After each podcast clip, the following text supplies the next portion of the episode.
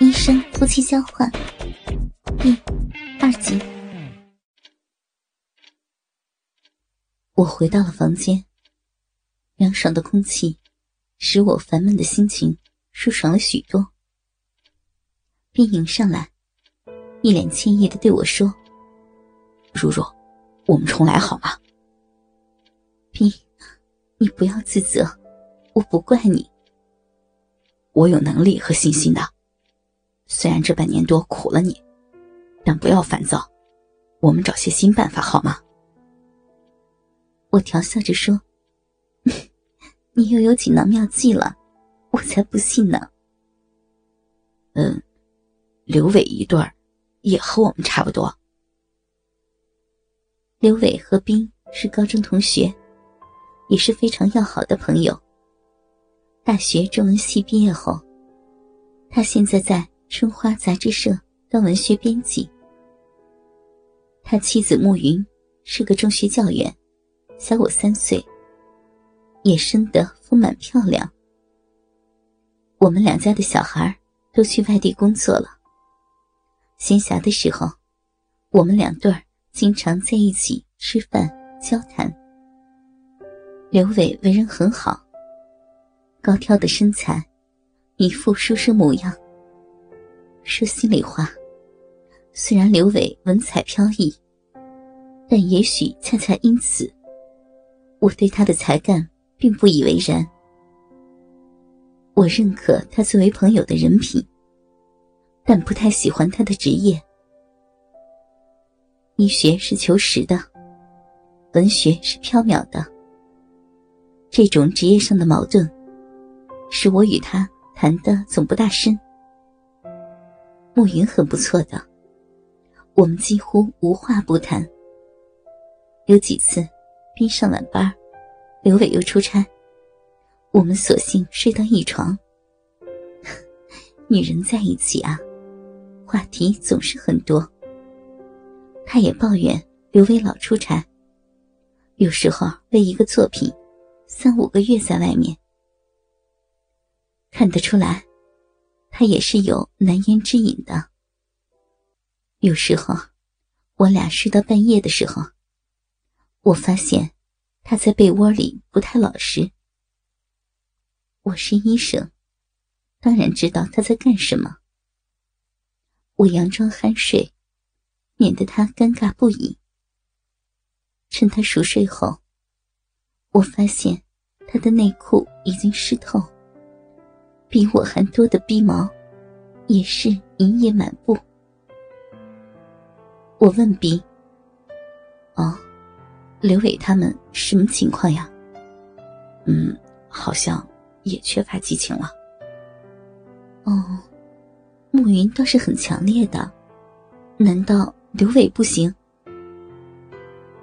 我把暮云自慰的事儿告诉了冰。当想到暮云又浓。用密的逼毛时，我发现冰的鸡巴一下子就坚挺起来。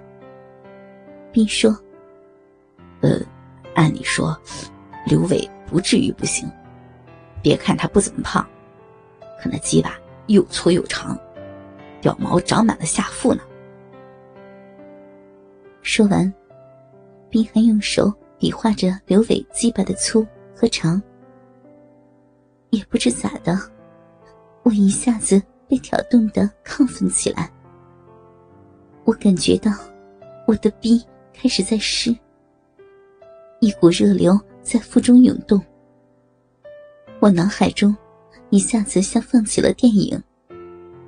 那深圳的小伙，那突如其来的体检遭遇，那刘伟又粗又长的大鸡巴。我情不自禁的脱下了衣裤，一丝不挂的躺了下来。并插了进来，他对我说：“你可真是啊，是听我讲刘伟的宝贝吧？”我也毫不相让。你也很硬呢，一定是暮云的逼毛吸引了你。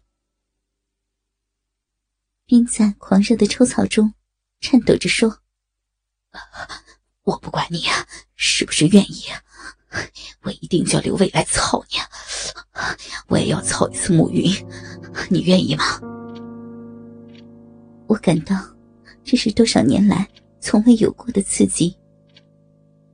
迷茫中，我只是说：“我愿意，我想，我想刘伟，快叫刘伟来操我吧！”我失态了，也许是我的失态，并成功了。那晚，我们来了两次。冰的成功，给我们的生活增添了许多温馨。与刘伟夫妇幻想交换操逼，成了我和冰每次操逼时必谈的话题。我们都知道彼此的性心理。每次上床，冰老是说刘伟如何如何的伟岸，如何如何的想操我的逼。我也老是调侃的告诉冰，暮云的奶子如何如何的坚挺，鼻毛又多又亮。还说刘伟操我时，我会如何如何的配合他。这些新奇的话题，发生了神奇的性催化作用。我和冰做爱的次数明显增多了，而且。越来越和谐。一天下午，我在家休息，门铃声响。我打开门，刘伟来了。他出差刚回，卫兵送来了两瓶青沟酒。刘伟是常客，他十分随意的坐上了沙发。我顿时觉得一脸红晕。就在昨天晚上，我还在床上呼叫着：“快让刘伟来操我！”现在，他就在我的面前。刘伟似乎发现了我的潮热，便说道：“嫂子，你怎么了？空调还开着，你还热呀？”他当然不知道我犯潮的端游，可我老觉得。他窥见了我内心的秘密，心里越不自在，眼神也就越不老实。我生平第一次的端详着刘伟的面容，我还看见了他外裤包裹着的巨大的隆起，心中第一次对他印象特好。刘伟发觉了我的不寻常。但他一头雾水，丈二和尚摸不着头脑。我们随便说了几句，他就告辞了。也许是性心理的驱使，我真想他留下多聊上几句，但我不敢。不是怕，但却不知道为什么。刘维显然把我的不自然告诉了冰。